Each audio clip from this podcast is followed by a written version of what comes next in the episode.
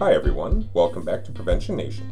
where we believe education and awareness can change the culture of violence. My name is Roy Lutz. And I'm Caitlyn Wagenfield. Welcome back to Prevention Nation. It's Roy and Caitlyn here. Uh, we're talking about our uh, season five uh, closer. We're going to close out season five here. So let's uh, let's get right to the point. Um, I think one of the things that we need to talk about is our prevention in the park. Caitlyn, share some stats. What do you got? Yeah, so we had seven weeks of prevention in the park going on, six weeks of a smaller weekly program, and then our big event at the end, our Stroll for Kindness. We were at two parks. We had 46 kids at Armco Park here in Lebanon, 33 kids by the end of the season um, at Franklin Community Park. 55 kids attended our Stroll for Kindness. We had a total of 85 kids attending our events this summer. 85 kids learning about community and kindness. That's fantastic. I love it. I think it's super cool. It's really something, a bit of work that we're very, very proud of that we do. Um, you know, uh, I think one of the cool things that we did with Prevention in the Park this year is we expanded to the new park, uh, com- uh, Franklin Community Park. Previous to that, we were just at Armco.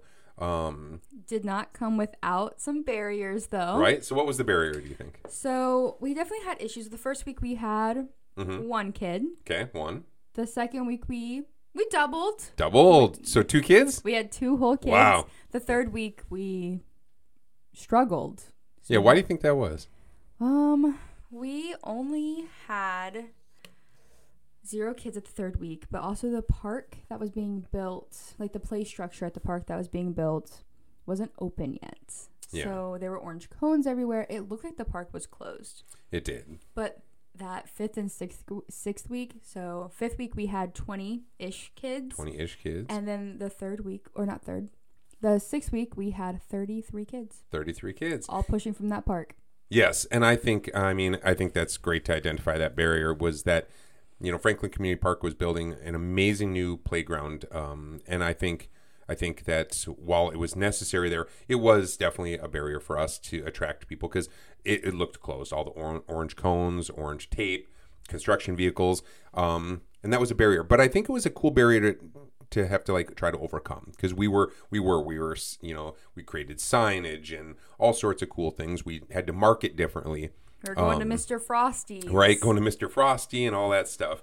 Um, I think that Franklin was such a great success, though, because I mean, we had kids there.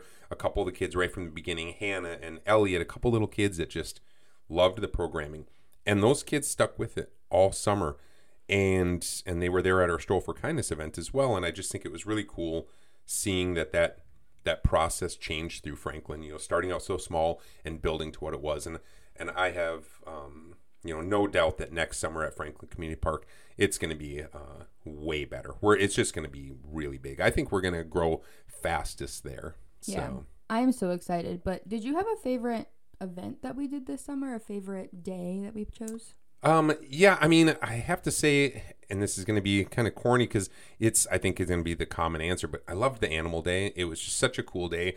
Um, that was probably my favorite, uh, I would say, day because I love animals. But the very first one still hits me the best. Um, you know, our uh, kindness kites because I just, I'm a kid that I, when I was a kid, I loved kites and I loved, you know, flying kites and just the whole thing of uh, you know kites and i thought how we tied kindness into it was pretty cool so yeah you Well, it might be biased, but I really liked our mindful movement day that I led. But we had so Yeah, many from the dance teacher yeah Yeah, from the dance teacher, just a little bit biased.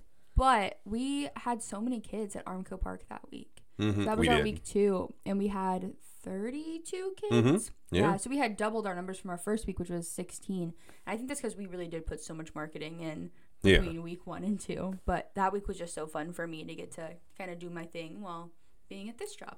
yeah i will say a singular moment that i liked the best though outside of the whole day was i mean the mentos was awesome yeah Oh, I love yeah experimenting with kindness yeah that was pretty cool and the kids thought that was pretty funny so Yeah, we definitely have to make sure we bring back something exploding next year. Absolutely, absolutely. Um, yeah, so that was our prevention in the park uh, summer series and stroll for kindness event. Uh, I think uh, another thing I'd like to mention in closing out season five is that season six has, uh, I think, some big surprises coming up. Um, one of the things uh, we're not going to give, you know, this is going to be a teaser. We're not going to spoil anything, but I think season six, we're going to have some really cool opportunities that we've been, Caitlyn and I have been fostering and creating some emails and some meetings. Um, and if it comes to fruition, we're going to have maybe a whole new um, bit of work uh, around our podcasting and what that's going to mean. So I'm really excited about that. You? We love giving ourselves more work, but I'm really excited. Yeah, absolutely. And then uh, in also closing out, which is part of our going to be part of our openers. What are you most excited about going into season six? Going to season six, well, we're doing our curriculum review right now. So Mhm. I have just made this curriculum my own. So I'm really excited to get into schools and talk about maybe some successes or barriers I'm seeing with the new curriculum and just getting back in there with the high school kids. I love the littles all summer, but those high school kids are where my heart's at. Oh, that's super cool. I love that. And you're fantastic in that work. So, um, I too am really excited for school, not just in general. I love my Power Up program. So, I love my little, you know, sixth grade classes. Um, but I'm also really excited, speaking, you know, back to Franklin, uh, some amazing work, and not, not to be a spoiler uh, for this either. Um, but we've done some amazing work uh, with our community partners and in collaboration with our community partners, specifically Franklin. Uh, and I think school, the school year in Franklin next year for one of the schools is going to be, it's going to look very different than it has in the past. Non traditional, um, innovative uh, programming and, and processes and, and policies and stuff. So I'm I get I'm you know I'm so grateful to be part of that, and I'm super excited how that's going to look. So all through season six, uh, I look forward to reporting uh, on the podcast the some of the outcomes and some of the processes and how it's going, and some of the some of the adaptations we're going to have to make, and just how it's impacting kids. So. Keeping each, we are keeping each other booked and busy for sure. Oh, amen. So, uh, thank you all for listening, uh, continuing to listen to, to us talk about the things that matter to us, and hopefully everybody in our community. Um, stay with us through season six. I think it's going to be our best season yet. Okay, take care.